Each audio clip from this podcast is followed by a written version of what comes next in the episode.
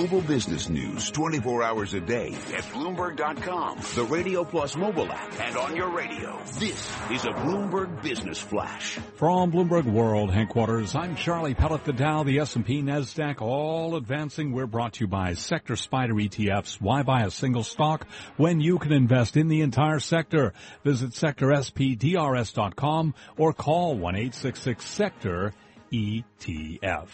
Stocks are fluctuating. Right now we do have the Dow trading higher. It had been lower just a moment ago, up now by just about half a point at 18,314. The S&P 500 index up a point to 2158, a gain there of less than 0.1%. NASDAQ is up nine points, a gain of two tenths of 1%. The 10 year up 430 seconds, the yield 1.54%. Gold down 850 the ounce to 1359, a drop of six tenths of 1%. And crude oil, West Texas intermediate of $1.34 a barrel. 40.85 right now on WTI. That is a gain of 3.4%. I'm Charlie Pellet, and that's a Bloomberg Business Flash.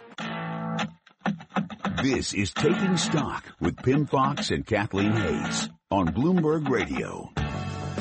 Broadcasting live from Atlantic Wharf in Boston, site of Smith & Wollensky's, talking about a wharf that makes me think of trade and trans-Pacific partnership. President Obama saying yesterday that he expects the TPP to pass the U.S. Congress after the election. To find out more about this trade agreement, we have Robert Lawrence.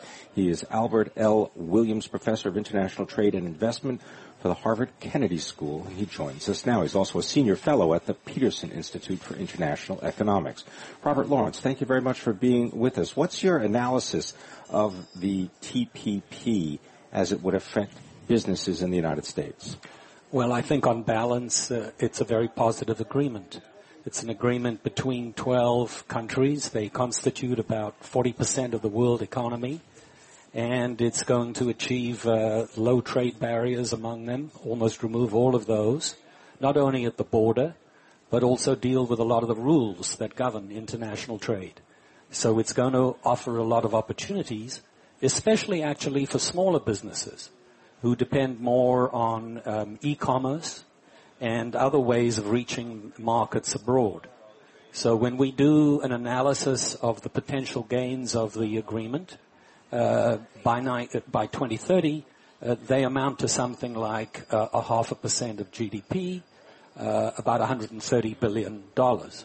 So I think on balance, it's going to be a, it would be a positive uh, development. Robert, give us an example of a rule that will be changed that would be beneficial, say, to the United States? What's been a hindrance, even if it's very specific, to give us kind of a sense of what this would mean to an actual business and an actual even worker?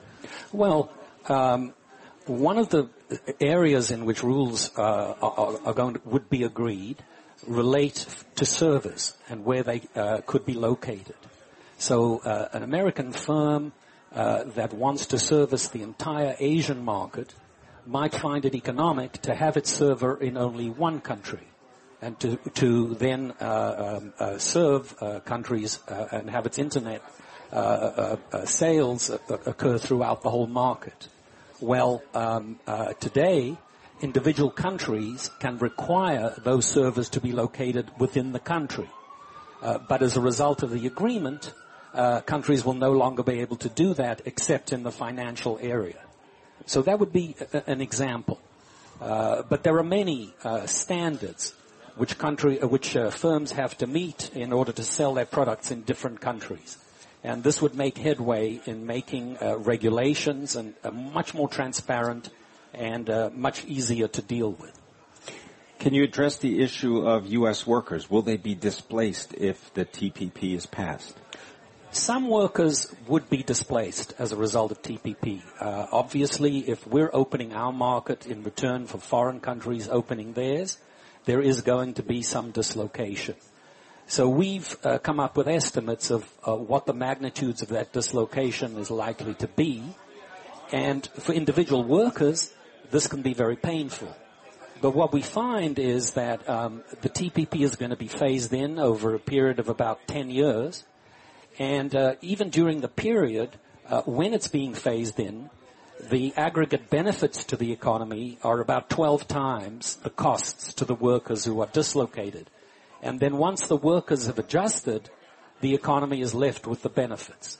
So over the medium term, uh, we're left with something like uh, $130 billion worth of net benefits per year.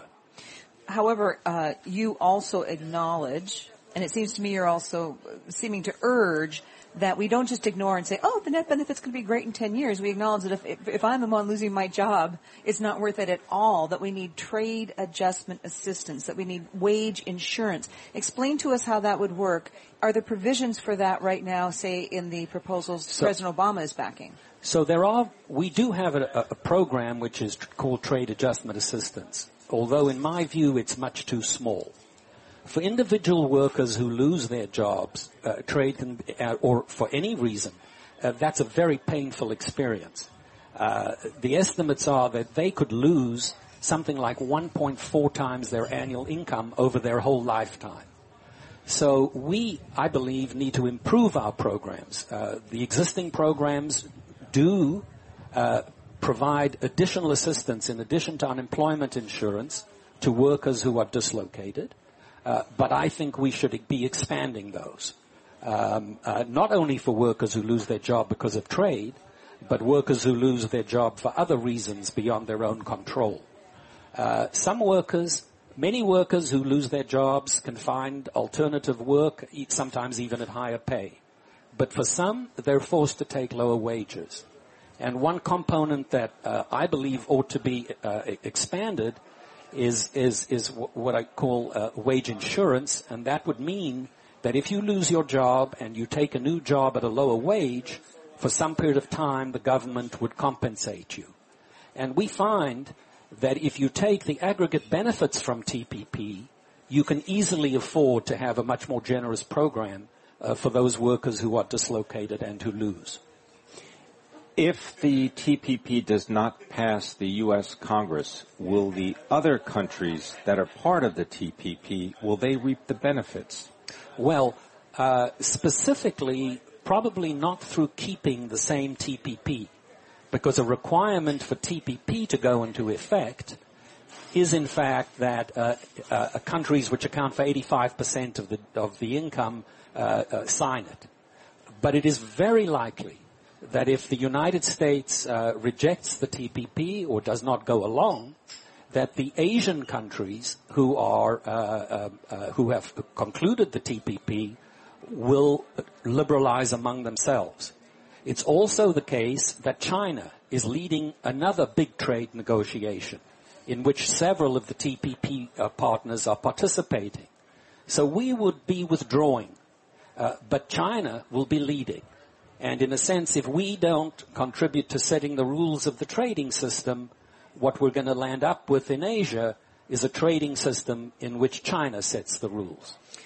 You're the author of many books, uh, one of them Crimes and Punishments, Retaliation under the, the WTO, co-author of, of several books, but one of the, my favorite titles is Globaphobia, confronting fears about open trade. Is globi- globaphobia more rampant now? Do you, I mean, certainly Donald Trump's uh, cry that, that free trade is not fair trade is resonating with a lot of voters.